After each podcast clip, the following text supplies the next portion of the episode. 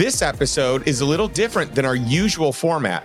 Every once in a while, I plan to share a bonus interview with one of our Lifestyle Investor Mastermind members. While we limit the number of people who can join the Lifestyle Investor Mastermind each year, this is your opportunity to get a peek behind the curtain and discover what the smartest investors and entrepreneurs are doing to 10x their wealth and freedom. Let's get into it.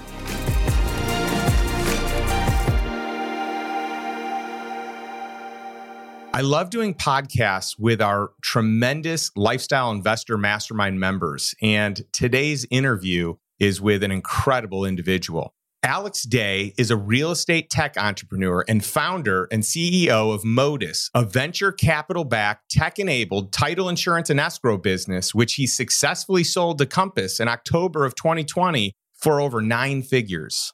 In today's conversation, Alex shares his vast experience scaling startups. Between 2014 to 2018, he played a pivotal role at Peach, an SMS based lunch delivery service that predated the mainstream emergence of industry giants like DoorDash and Uber Eats. He then leveraged that experience to build Modus. After bringing the idea to a startup hackathon and winning first place, he and his two co founders decided to go all in in a remarkable span of three years, Modus experienced rapid growth, scaled to $20 million in annual revenue, and expanded its operations to Washington, Florida, and Texas, employing a dedicated team of more than 150 full time employees at its peak. A significant milestone in Alex's career happened in 2020 with the acquisition of Modus by Compass in a notable nine figure deal.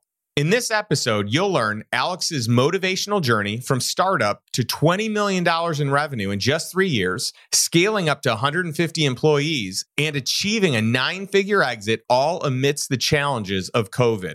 You'll learn strategies for managing and leveraging wealth after an exit to fuel further successes, embark on new adventures, and make a positive impact on the community and an in depth account of all the rewarding as well as excruciating details founders face during the exit process.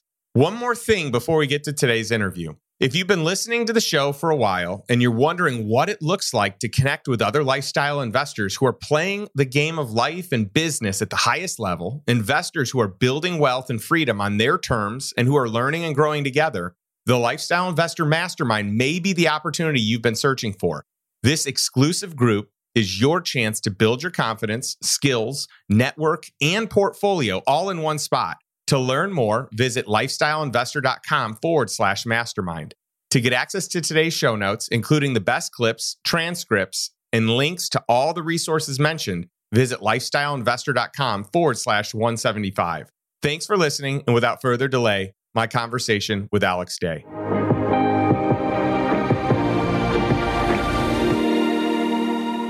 Alex, so good to have you on the show. Hey, thank you for having me, Justin. Well, I'm really excited because off air we were talking, and I just learned this is officially your first podcast. And I know you've been asked many times because you've got an incredible background to be on shows and you've just never done it. And so, number one, I'm honored to have you on the show. But number two, I'm excited for people to learn all the cool stuff I've learned about you. Yeah, no, absolutely. I appreciate it. It's about time. And I feel like a lot of people have been having fun doing this, and I'm excited to take a shot at, at sharing what I've learned and see if I can add some value to people's lives here. Oh, it's going to be so great. And, and I've just had so much fun getting to know you through the Lifestyle Investor Mastermind. And we can certainly talk about that today. But what I'm most excited about is talk about you, your story, kind of how you got to where you are. You and I met in a group called Post Exit Founders and it's a bunch of people that have started a company and had an exit. And there are some brilliant, brilliant people in this group. It's a, a huge group and very active. It's so fun. And you and I connected on there. I think maybe I said something that resonated and you reached out and uh, we just grabbed a phone call and started talking. And I remember thinking, man, this guy's really cool. I want to pick his brain some more. So let's talk about you and, and how you got to where you are. Yeah, absolutely. So first of all, it was great and serendipitous that we met in that group. And I think we'll circle back to why we ended up connecting and where we've gone from there with our friendship. But a little bit about my background. I grew up outside of Boston, went to high school out there, and then moved west to Colorado to go to school in, at a school, small school called Colorado College, studied economics. And really growing up in, in high school and even younger, junior high through my college experience, I found myself interested in selling things and building small little businesses, usually with people I liked and friends, and figuring out ways where we could all benefit together, especially with people that maybe didn't have as much money as those around them. And it was always exciting to figure out ways to add value and make money. And I think the biggest thing in the beginning was finding any sort of product at all that happens to have a shred of exceptional quality to it. And it's hard to sell, like everyone says, when you're faking it. But I had various sales experiences from Cutco, which I know you and I shared to some yep. degree, and all the way to selling novelty ice cream hot dogs, which we can get into as part of a summer job, going door to door to to people that own ice cream shops, and still to this day talking about any of those, even Cutco, which I own a full homemaker set still, love it. I find myself pitching to people all the time the things I I've done because I really cared about them, and so that's been the common thread through everything is finding value and building teams with people that I enjoy spending time with. So came here, worked at Amazon, did some VC backed startups, started my own tech enabled real estate venture. And now I'm running a real estate fund to help development in Seattle. I love it. So it's fun that we both got our roots from a sales standpoint in Cutco. I too have Cutco. I have the ultimate set. The set that you mentioned, the Homemaker, is the most popular set. So more more of those sets sold every year than any other set. I remember that from my selling days. yep. But I learned a lot about sales and about interacting with people and soft skills at that company. And even before that, when I sold door to door, and I love hearing that you sold door to door too, because you developed this other skill set. I sold a product that no one wanted newspaper subscriptions. They already had one, and I was trying to sell some other one that wasn't as good. And so I experienced all this rejection, which at the time was tough, but it actually became one of the best things that ever happened to me. And I'd love to talk about your experience being in door to door sales. I mean, it doesn't sound like it's necessarily an easy product to sell. Maybe not hard either, but maybe somewhere in the middle, having like gourmet hot dogs and gourmet food. Yeah, absolutely. So, funnily enough, these were ice cream novelties shaped like hot dogs.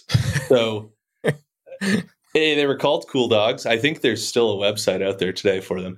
They were called Cool Dogs, and it was basically an entrepreneur in Boston. He was a restaurateur, actually owned some of the best French restaurants in the city. Found himself in front of an opportunity to buy a, I think it was essentially a sausage manufacturing plant. So this was a place that cased sausages, meat sausages, and he found a way with his experience in as a restaurateur to basically extrude ice cream ingredients through these machines instead to deliver a hot dog shaped ice cream that went into a Twinkie like bun and was then chocolate drizzle packaged, and you could hawk them at Fenway Park or at Gillette Stadium at, at different sports games, was the theory. And then what he also realized is the most profitable part of an ice cream store is the toppings. And I don't know if that's still true today, but the point was you sell them to ice cream shops and they're willing to pay a decent margin on them because they can sell more toppings. And kids will come in, you can sell it as a cheaper version of a sundae. It's not as many scoops, but you can load it with toppings and that's where they make their margins. So that was really the pitch. And I thought that's pretty interesting. They tasted great, even though they sound super weird.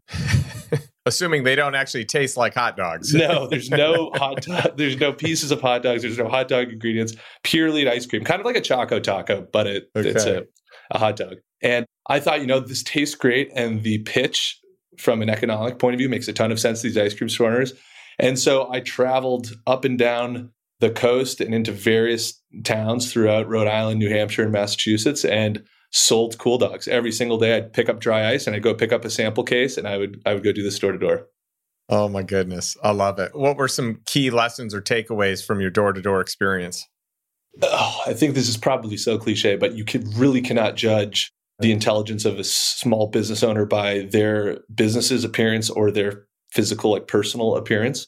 Some of the people that you know, you show up there shirtless, smoking a cigarette in the back of their shop, end up being so business savvy, and you see 30 minutes later when they actually open the store, it's one of the busiest, most successful stores, run super well, and they just happen to do what they want to do, and they're a business owner, and ultimately, like that's that's their call, and you can't be judgmental about that. And so, I met some really cool people from all different walks of life with all different stories about their small business, and it was really uh, really inspiring. It ended up leading into what I loved most about some of the tech startups that I did too. Uh, there was that thread of sort of working with small business owners and, and communities. I love it. Do you love the podcast and the book and wonder what the next step should be on your lifestyle investor journey? For a limited time, my team is doing free, personalized consultation calls to learn more about your goals and determine which of our courses or masterminds will help you get to the next level. Whether that's to make your first investment or to create your first income stream of passive income, or whether that's to achieve ultimate financial freedom. If you'd like to reserve a spot, head over to lifestyleinvestor.com forward slash consultation to book a free strategy session while they're still available. Again, that's lifestyleinvestor.com forward slash consultation. Well, let's talk a little bit about getting started in corporate America because you started at Amazon. And I think most people would say, hey, you made it. You started at Amazon. That's that's awesome. And and I'd love to hear about that experience and then why it probably didn't take you too long to leave and say, you know what, I need to do something on my own. Yeah, definitely. So I had two dream jobs that I wanted to get really out of college. So I, I wanted to work in tech. So I really wanted to figure out a way to work at Google or Amazon. Those were really the cool companies at the time. And then my other one, I really wanted to be in ad sales for I think the just creative application of being involved in a fast paced advertising where there's something really attractive there. As uh, some of the toughest starting salaries in some of the most expensive cities. So it was actually really tricky, I found, to to make that happen. And I actually got rejected first round from a major advertising company in Chicago me and one of my best friends who now lives in Seattle, we were super bummed. And so that didn't happen. That route didn't happen. Then I ended up getting Amazon. So excited. A bunch of my friends wanted to work there too and end up coming out here right after college to work at Amazon. Uh, dream job, super cool. Worked for Sony Consumer Electronics, managing a bunch of their different personal speaker products and so on. And I just wasn't good at it. And I really, I struggled. And I tell all my friends this too, because they're like, that, that was the best essentially firing you could have experienced because it really pushed me to thinking about what I want to do and what I was good at. But I went there, I had a few different managers. There were some things in my control that I didn't do well, some of the things out of my control that just kind of happened to me and didn't work out. And so I remember vividly q4 comes around at amazon if you work at, on com if you work on the retail side of things and it's just it's chaos it's hardcore everyone's ordering everything as you can imagine thinking about christmas black friday with, with what you do with amazon as a consumer and right before christmas my managers, my multiple managers, basically said, Hey, you're going to come back on performance improvement plan in Q1. And I was like, ah, as much as I want to push myself because I don't like giving up, and I felt like that was quitting, I ended up walking away and saying, you know what, it's okay. I'm going to actually move on from this. Turns out, I wish I had a mentor that told me always better to get fired when it comes to uh, to post employment plans, but I didn't. I left. I said, you know what, I will. I'll walk away. We don't have to make this difficult and draw it out. I just don't think this is the right fit then that was one of the most challenging things and it led me down a path of a lot of searching as to what i wanted to do and i realized i loved building and so i sold my room to another amazon friend. I slept on the floor of my living room on a mattress behind my couch. Luckily my roommates were cool with me doing that to lower my rent so that i could go to hackathons and start doing startup stuff. And that's essentially what i did for a couple years. Wow. That's incredible. So it's interesting because most people would give an arm and a leg to be able to work at Amazon. And you recognized, hey, it's prestigious to work here. Like, this is cool, but it's not for me. And I need to do something else. And so I think you got into the startup space as an early, I mean, I think you were like employee number one at one of your companies, right? Yeah. With a couple of co founders that had worked, if memory serves me correctly, a couple of co founders from uh, some of the big tech companies, right? Yeah, exactly. So, yeah, basically, I started doing a lot of startup competitions and meeting a lot of engineers and engineering people from Amazon that I crossed paths with. We'd work on building things. And so I, I developed this reputation of like, hey, this crazy ex Amazon guy that like left and kind of flamed out is obsessed with startups. Like, if you have an idea and you want to build something, like he's always doing this stuff. And so I ended up saying I all I wanted was to be employed at a big company when I graduated college, and I became this like mercenary for hire for startups and turns out that a few people in my friend group at Amazon, their managers were picking a lunch of the day and they were texting people the lunch of the day from a restaurant restaurant would deliver the food, even if they didn't deliver it, and would give them a better price on the lunch. And I was like, oh, that's pretty cool. So you guys are ordering like 40 pad thai from this awesome Thai restaurant that doesn't deliver and getting a dollar off. Like that seems like something that can scale and is pretty cool.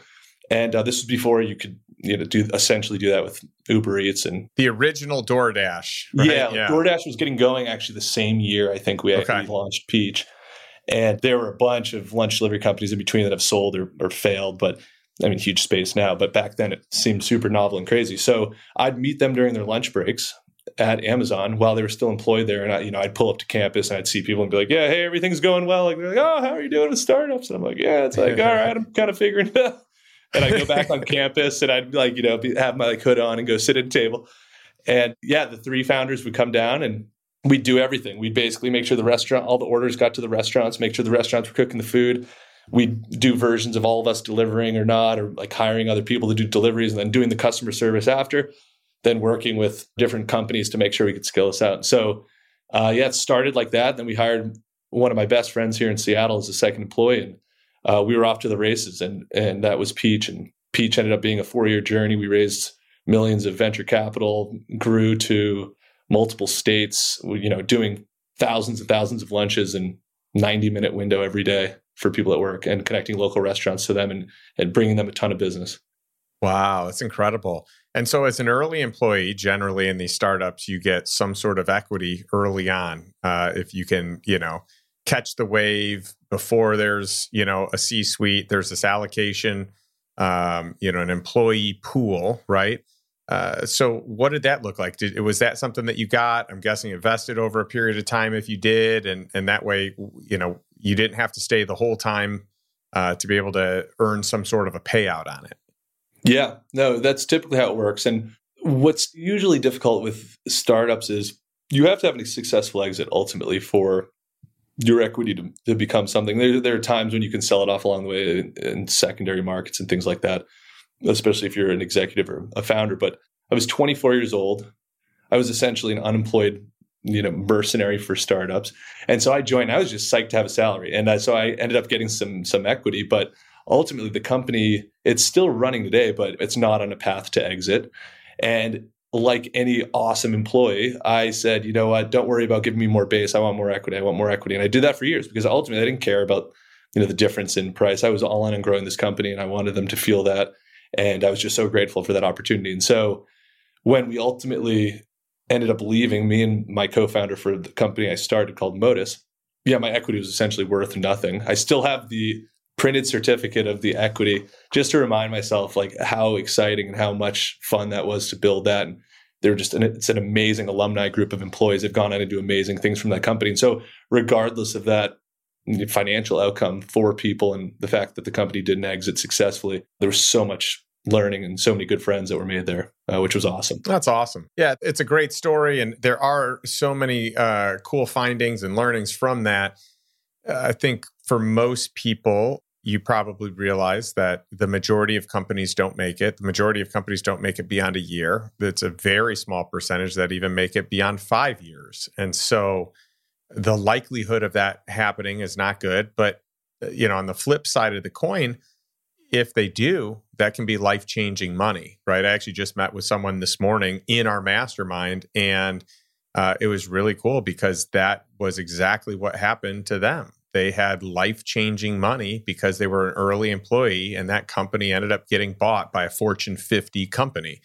And so, what a really cool experience for that.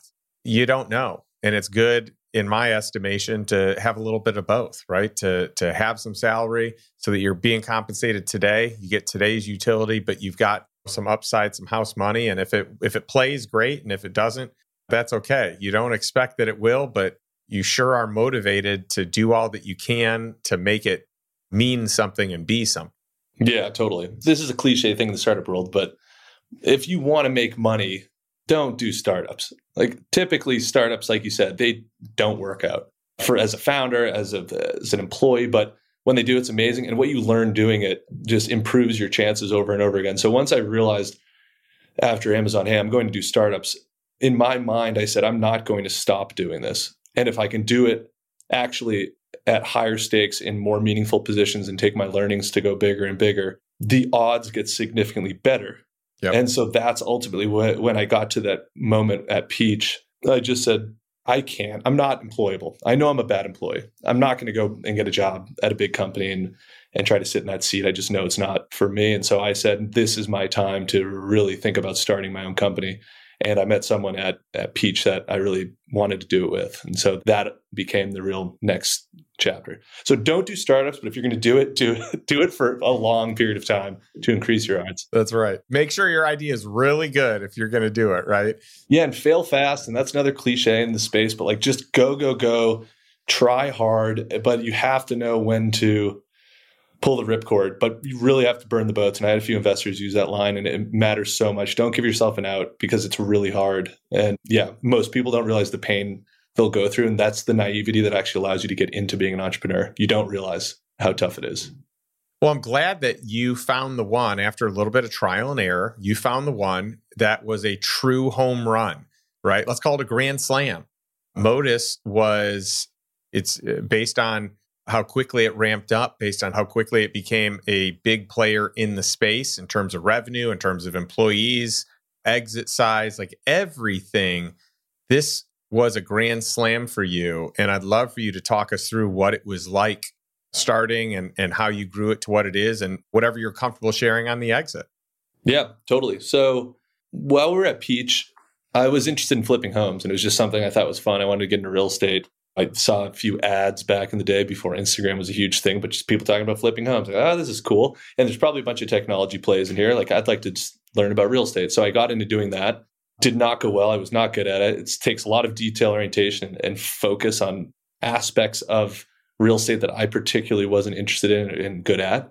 But I learned a very valuable lesson in that the home closing experience is super antiquated. There's a lot of fraud experientially, it's kind of a brutal last mile for homeowners and real estate agents to go through or, or, want to be homeowners to go through. And it should be a magical experience at the end. It should be modernized. And there's a lot of money that flows through to these title insurance companies when the claim rate is really low. It's just totally. As you know, and probably many people listening know, uh, title and escrow is an amazing business. For those who are in an attorney state, they would use an attorney, but essentially the same thing. Someone helps you close your home, collects your earnest money, that sort of thing. So went through that experience a couple times thought wow this is amazing and started talking to a lot of these title and escrow companies and just asked like is there a way for me to wire my earnest money digitally? They're like no it's a check or you know these physical options. This was before you know now that's ubiquitous to be able to wire your, your money digitally. And so i ended up talking to a few different engineers and friends of mine uh, about different ideas that we could do particularly in the blockchain space. This was back in 2017 when people were super excited about the blockchain, super excited about crypto, and that was starting to become a thing. And we just wanted to play around with it. We were like, we don't really know why we use blockchain instead of regular database, but like, hey, let's try to build something with blockchain. So we went to a blockchain hackathon and we wanted to build an escrow company that, in theory, used smart contracts, which is an Ethereum based system, and just make this like instant secure, ubiquitous uh, in nature. Like anyone could use it. It's fast.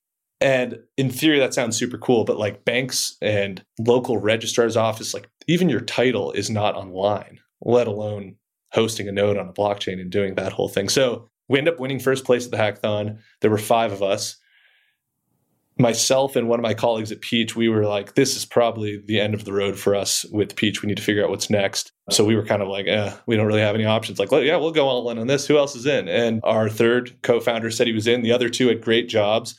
And they were like, I don't know, we need to stick it out a little longer. And I was like, honestly, good for you. Like, that's the right call to make probabilistically. And so the three of us ended up quitting our jobs January 2018. It was actually on Martin Luther King Day because our Wi-Fi for all of Modus's history was Dr. King. that's awesome. Uh, which was really cool. So Martin yeah. Luther King Day, 2018, and yeah, we got a tiny little office, a one-person office, but there were three of us in there. We went and did like the classic Amazon thing and, and cut some plywood and made three desks out of like doors or of plywood or something like that. Uh, we thought it was cool.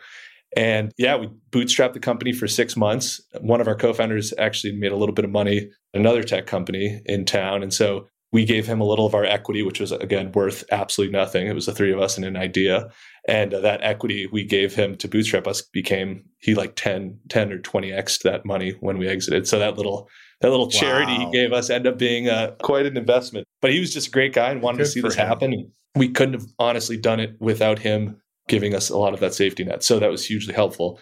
And so we bootstrapped it. We ended up raising a little seed round once we cobbled together some interest from customers, which were real estate agents, and uh, started building our operation team with uh, two amazing women who ran their own title insurance company, a small title insurance company in Seattle. And uh, we are off to the races. We raised a few hundred thousand dollars. We started doing sales. We brought in an exceptional sales leader from a major tech company that has uh, that everyone knows, where you go and look up homes and home prices. And uh, ended up working with a lot of excellent talent from that company that came to join us. And yeah, we basically went from zero to about $20 million, 17 to 17 to $20 million in three years. Unbelievable. Which was wild. So we can talk about that. That is just unbelievable. Yeah, the beginning of that. Yeah, that had to be a wild ride and over 100 employees, maybe over 150 employees, like a ton of people. Yeah, at the peak we were somewhere around the 150 employee range. We sold the company within 3 years. So we sold the company a little a little after 2 years. And yeah, we continued to grow. We were doing record revenue months through COVID as real estate was booming, interest rates were going down, building a world-class culture. People were helping us build what we were so excited to be an industry changing company. And so we brought a lot of people to our company from these large incumbents in the industry and really gave them the platform to shape the company how they wanted. So as a CEO and our, as a founder group, we were very open, very vulnerable. We talked about things that in the industry no one ever discussed. And so it became a really trusting collaborative environment that was uh, really a ton of fun.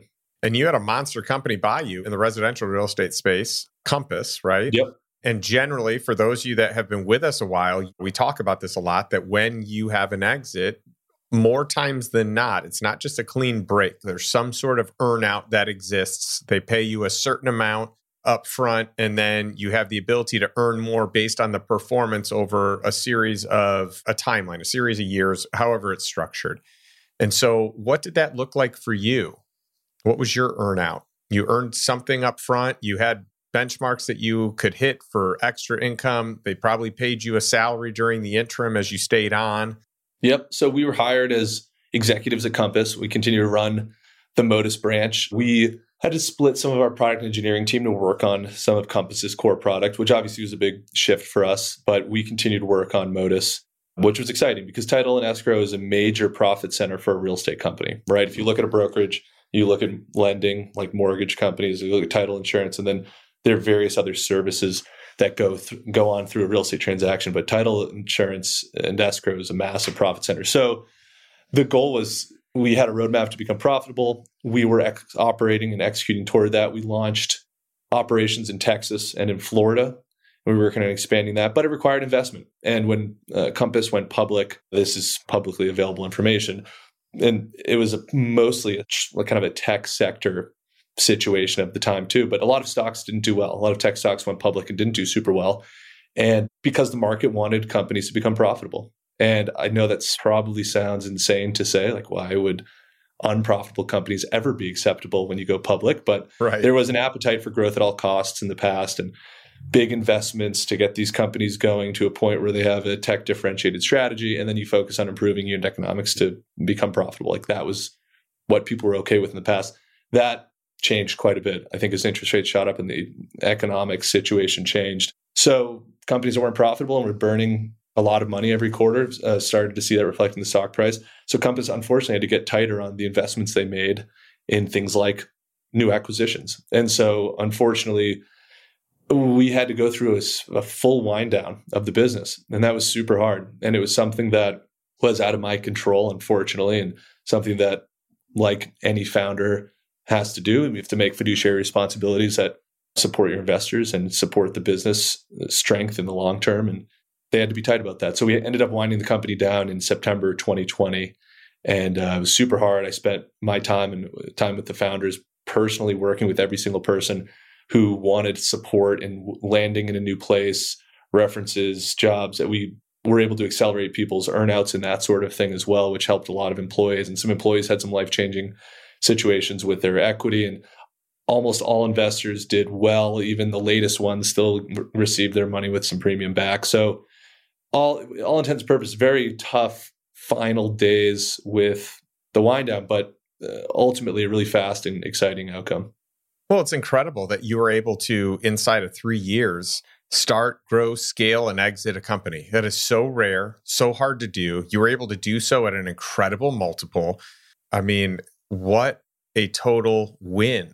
You had a high eight figure exit, I believe, three founders plus some money that you raised. You split it up, you pay some taxes, you have what's left. What's left is always a lot less than whatever you think based on the purchase price. purchase price is always so big way up here. And then the take home at the end, you're like, oh, that's a big difference.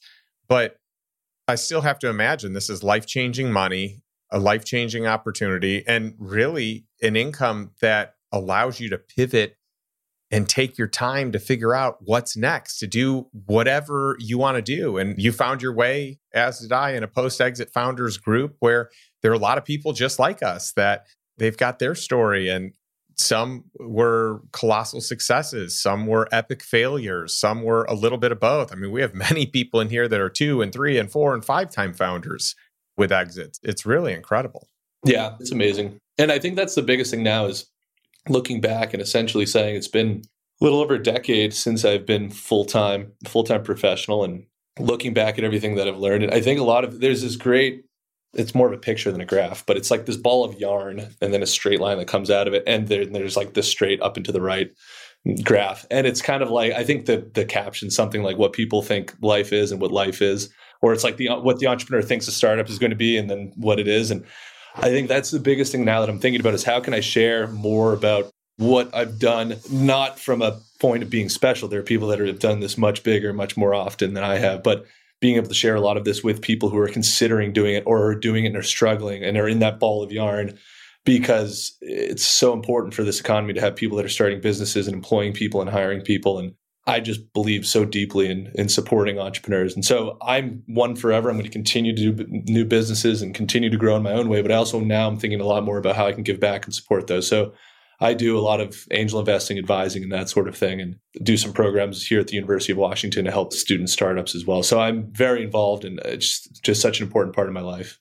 I love that, and I do think that for those of us that kind of figure a few things out in life and business and wealth it is like we do owe it to other people to teach, to share, to give back, to do it with time and mentorship, but to also do it with our resources, our financial resources. And so I do think that's that's important. As you make more money, it should not go. I think it's very unhealthy that it go completely to consumption, right? We need to have better outlets and use those dollars to have impact and positively change the world. So I love that you do that with both your time and your resources.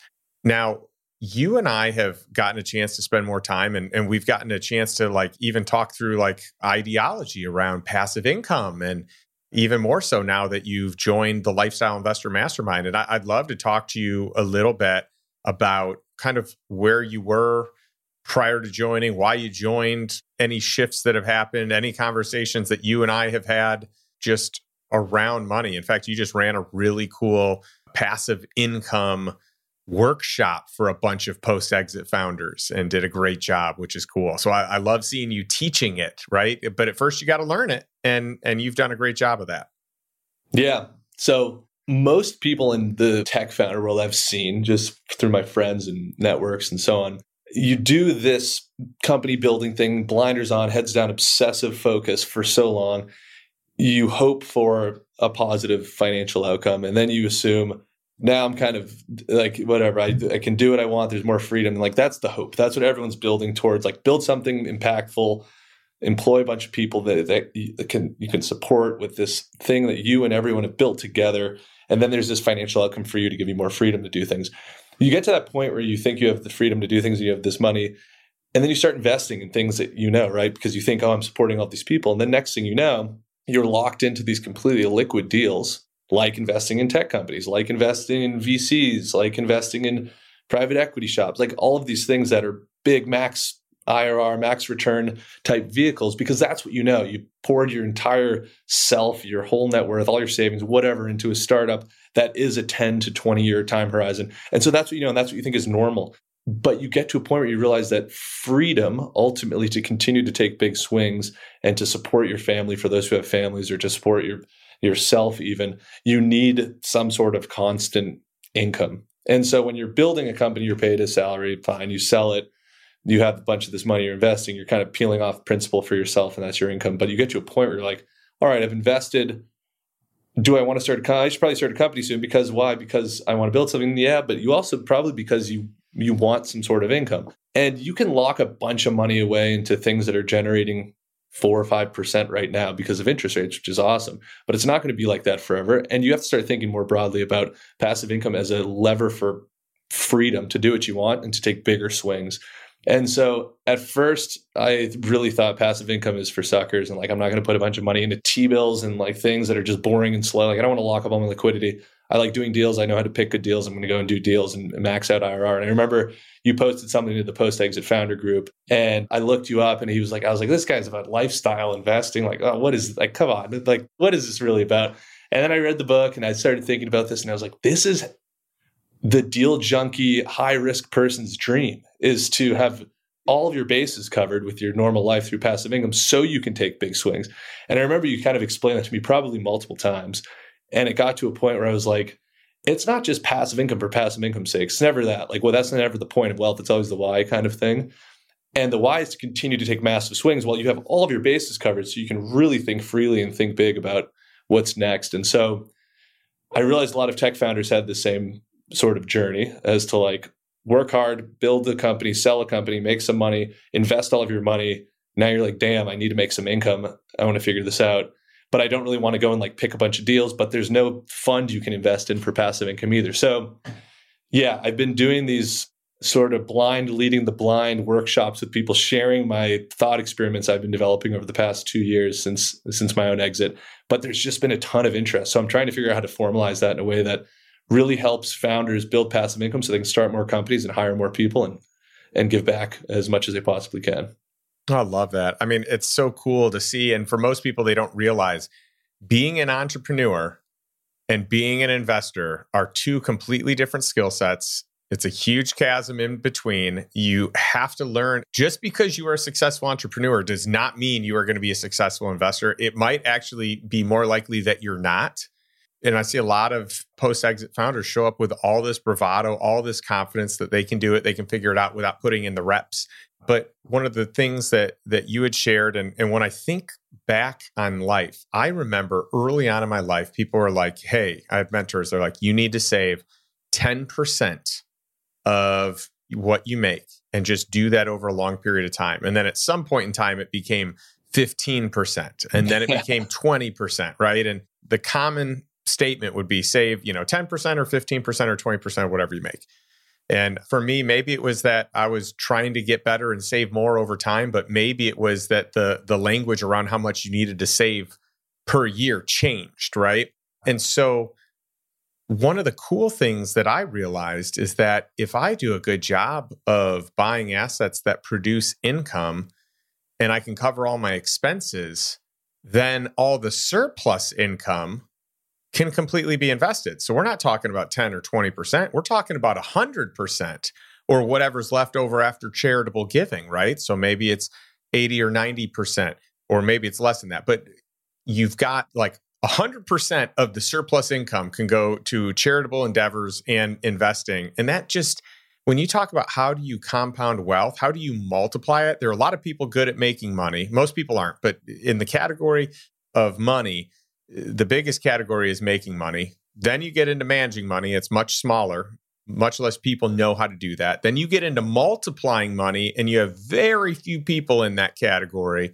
And then making money matter. And so uh, there are people at all different levels of wealth that are making money matter. But the more you make, the more impact you can have with those dollars. And so mm-hmm. I just think that it's it's neat. It's not that you don't take the big swings. You said this yourself. It's that now you can actually do it in a little bit more of a responsible way. Like for me, I like 1% of my portfolio to be in seed or early round investing. I've got another 9 to 10% in venture. So like these are all your early stage companies. I don't want any more than that. But what I've been able to do is produce income so that the surplus dollars go towards those investments. So it's not that I don't swing for the fences, It's that I have passive income that becomes the capital that takes the swings. So that way, if I miss, and most of the time on early stage companies, you're going to miss, it's a numbers game. But now every month that surplus income comes due, and I can make another investment or I can choose to put it in treasuries or whatever I want to do. I can offset it, I can balance it. I can say, hey, I'm going to put 30% in treasuries or 20% in treasuries and I'm going to put a small percentage in these these high risk, high reward type of investments. Mm-hmm.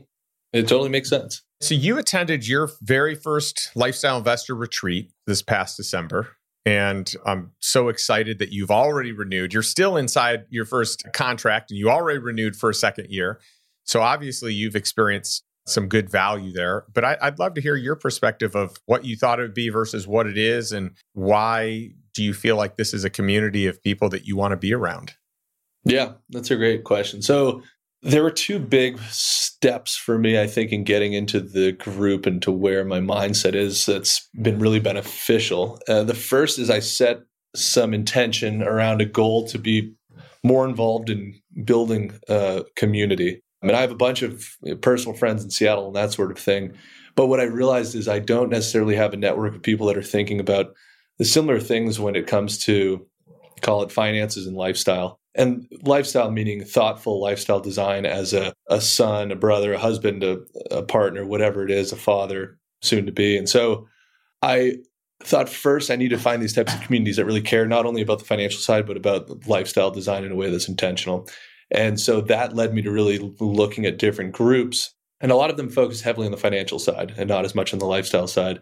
And so then when I came across you and what you were doing, I thought, oh, this is interesting because it seems to cover both. And like I have an echo chamber of a lot of tech founders that I'm inside of. So I was like, it'd also be nice to find other people that are maybe entrepreneurial in a similar way, but in different industries. And so your group really covered that for me too. And there are tech people in there and so on. But I love to see that it's not just founders, it's people with W 2s or high earned W 2 types that are looking to figure out that lifestyle because no matter what, even if you're the best brain surgeon in the country, you're still required to show up and sell your time for money and work for your income. And so everyone has the same goal. And it's not just passive income, it's passive income to build this intentional lifestyle. And I thought that was really cool. And it's probably something that shifted since thinking about becoming a father and so on. But I joined because of that community interest and that lifestyle design. And then I think the second piece is the community of people connecting and supporting each other was really cool. Because at first I thought, okay, we come in, we're going to talk about tax strategies and some deals. But ultimately, people really want to help out and share their experiences and get super vulnerable. And so that lack of ego is really interesting because often you, you when you're around certain types of people that I've been around in the past, it's very guarded. And it's almost like you don't want to show yourself as weak or as vulnerable. And it's much rarer to find people like that. But that's where the real connection and the real learnings come from. So uh, that's why renewed. Joined for the community and lifestyle, renewed for the uh, for the members. I love it. Well, I'm part of a number of groups, and some of them I feel like. By the way, when I say groups, like I think one of the best investments that exists is investing in mentors, coaches, and peer group communities. Right. So to me, that's the first place that I want to spend money if I'm trying to grow myself and I want to play the game of life and business and wealth creation with people that are playing it at a higher level than me. Like I want mm-hmm. to learn, I want what they're doing to rub off on me. And so I join all kinds of different groups, masterminds, investment communities, but I also notice that in a lot of these groups there is a lot of pretentiousness and and that drives me crazy. I just I can't stand it. I don't like that entitled outlook and way of living. And so I just I want to distance myself from that. And I knew whenever I started Lifestyle Investor, if anyone had any hint of that, they would never get in because that to me just ruins the culture that I wanted to go after. And so what's neat is seeing how humility is kind of like a bedrock of the mastermind and the types of people that it attracts and the type of people that it retains and and really the the culture that builds from it. So it's it's been really special even for me even though it's people look at it as my mastermind, I look at it as I facilitate a lot of stuff, but I'm a participant just the same. And that's exactly who I want to be around. Mm-hmm. And so this morning, you know, I went to breakfast with one of our members because that's who I want to spend time with. And they're my favorite people to spend time with. So I think it's so cool that you're in this community. I love your story. I love all the cool stuff that you're doing. You're even now investing in real estate. I mean, feel free to share some of the stuff that you're doing with real estate in the Seattle area. Yeah, definitely. So I guess we, I was I've been calling it a project, but it's it is my full time day job to be clear. And if if people investors in the fund are listening, I am 100% committed to this thing I call a project. But I'm basically running a, a new fund for a long standing real estate development firm in Seattle. So the firm's called Alchemy. It's someone who I've invested in in the past before joining them and love the team, love what they've built. And they've been doing this for about 25 years. And they're one of the more prolific infill residential developers in Seattle. And they're solving a really important issue that we're facing in Seattle, which is lack of housing inventory, specifically for home buyers and often first time home buyers if you look at Seattle on a map, it's clear why. I mean, there's water and mountains everywhere, and it's one of the it's been one of the fastest growing cities because of Amazon and Microsoft and a handful of other massive companies, Starbucks, REI, Costco, you name it. It's, it's a crazy employer base. So it's grown like crazy. Real big housing issues and housing pricing issues. So we've figured out a really unique way to actually build single family homes with ADUs and DADUs, which are these mother in law suite, detached, sometimes attached product that's really interesting and a great way to develop the city in a way that allows more families to live in these core Seattle neighborhoods. So I was investing in uh, these projects. I decided uh, I loved the mission and I loved the team. And so I actually ended up joining them, coming in house and raising their first ever equity fund that allows new investors to come in and invest in this type of development in Seattle. So the returns are awesome. That's a huge part of why I'm there, but I also love the mission. And so launched that fund in August and basically wrapping up our first little $10 million equity fund. I love it. That's so cool. And congratulations on that transition from being an entrepreneur to being an investor and getting around other people that are doing it for a living and, and really taking the reins. Uh, I think that's so cool. You've been successful at all the things you've done. You figured out a lot about yourself, which is cool. And I'm just thrilled to have you in the mastermind, have you as a voice of, of reason and counsel and, and education for all the gifts that you have that you get to offer to our community and now to all of our podcast listeners and, and to those watching on YouTube. Yeah, no, I really appreciate you having me. This is a blast. First one in the books. I love it. Well, hey, it's an honor to to have your first podcast here with us at Lifestyle Investor and I love ending every episode that we do with a question for our audience. So the question once again is what is one step that you can take today to move towards financial freedom, to move towards living a life by design that you truly desire. So, most people are living life by default. And I'm excited to hear what steps you're going to take that you learned from Alex today. Alex, thanks so much for joining us. Where can people learn more about you?